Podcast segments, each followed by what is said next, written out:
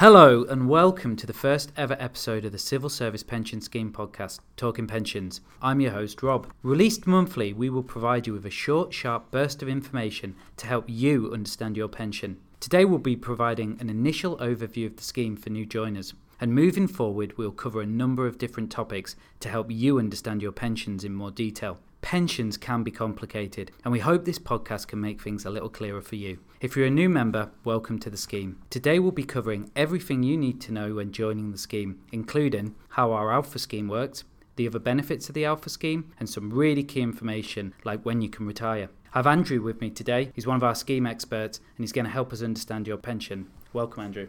Thanks, Rob. It's great to be here. So, you've just joined the pension scheme. How do you know what pension choices you've got? Well, Rob, when joining the civil service, you can either choose the Civil Service Defined Benefit Scheme, which for most people, as you said, is the Alpha scheme, or you can choose the Defined Contribution Scheme option called Partnership. Okay, so how does your pension scheme work if you're in Alpha? Alpha provides pension benefits for each year that you work, calculated as two point three two percent of your pensionable earnings. Your pensionable earnings are your salary, plus any pensionable bonuses and allowances that you might receive. The balance of your pension is then carried forward into the next year. Every year, a cost of living adjustment is applied to your total pension. This can be a positive or a negative amount in Alpha. Next year, you get another two point three two percent of your earnings in that year, and these amounts are added together and moved forward year on year on year. Okay, that's great. So how does that work in practice as an example?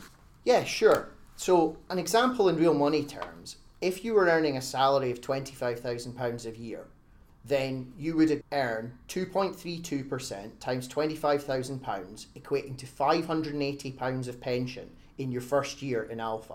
Okay, so after year one in the scheme, I'd have a pension pot of five hundred eighty pounds. Yeah, that's right. And if there was a cost of living adjustment of one percent, this would be added to your five hundred eighty pounds. So that would be another five pounds eighty. And that would be added together with five hundred eighty and carried forward into the next year. Yeah, that makes sense. So does the next year work the same way? Yeah, absolutely. The next year, if your salary stayed the same, you'd get a further amount of pension of five hundred eighty pounds. So added to the total, that would take us up to one thousand one hundred sixty-five pounds eighty. And again, the cost of living adjustment that year would then be applied to that. It would carry on again year after year after year. Obviously, it could be influenced by changes to the cost of living adjustment or any changes to your salary. Yeah, that makes sense. So what are the contribution rates I need to pay as a member? Well, in terms of the contributions that you need to pay towards this pension, it depends on your salary. You'll pay anywhere between four point six percent of your salary and eight point zero five percent. Okay, and what about my employer? What do they contribute? So the employer contributes anywhere from twenty percent to twenty-seven point nine percent. So there are a number of contribution salary bands which ultimately determine the percentage that you pay and that your, your employer pays. Well, that's that's quite a lot, actually. Yes. It compares against private sector defined contribution schemes where the average total contribution rate was four point two percent in two thousand sixteen. Great. And so what else do you need to know about the scheme? What are the other benefits of the scheme? Well, as a member of, of the scheme, you may be entitled to benefits under different circumstances.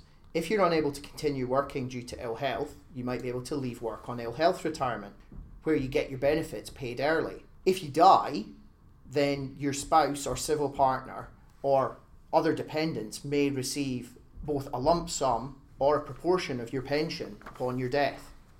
Okay. Um, and what if I've got benefits in other schemes? What happens to them?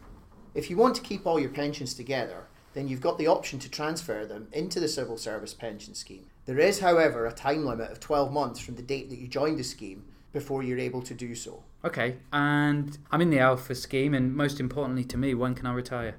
So in the Alpha scheme, you're able to take your benefits unreduced from your normal pension age. Your normal pension age is the later of age sixty-five or your state pension age. However, if you want to retire earlier, you may be able to take your benefits from age fifty-five at a reduced level. Okay, that's helpful. And I've heard about another scheme, um, Partnership, is it?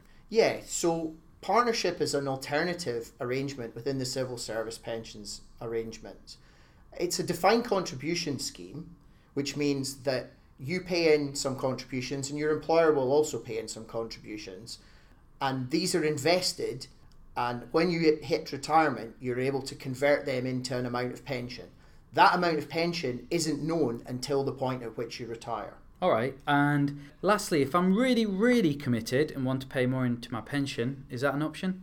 Yes, it is. In the civil service arrangements, if you're in partnership, you can pay in a higher amount of contributions directly to your invested funds.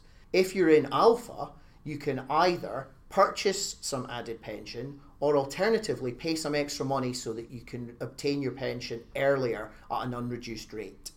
Great. Well, I mean, I think that covers everything we were going to cover today. So thanks, Andrew, for joining us. For the listeners, if you need any further information at all, please visit our website to find out more information, which is civil service pension scheme dot org dot U K. So that's a quick overview of what to expect from the scheme as a new joiner in the Alpha scheme. It's important to note that the C S P S is a key employee benefit, so please stay tuned for upcoming podcasts. Please subscribe to the podcast to stay up to date with future episodes. And if you like and rate this podcast, that'll help us reach more members. Thanks for listening, and we'll see you again soon.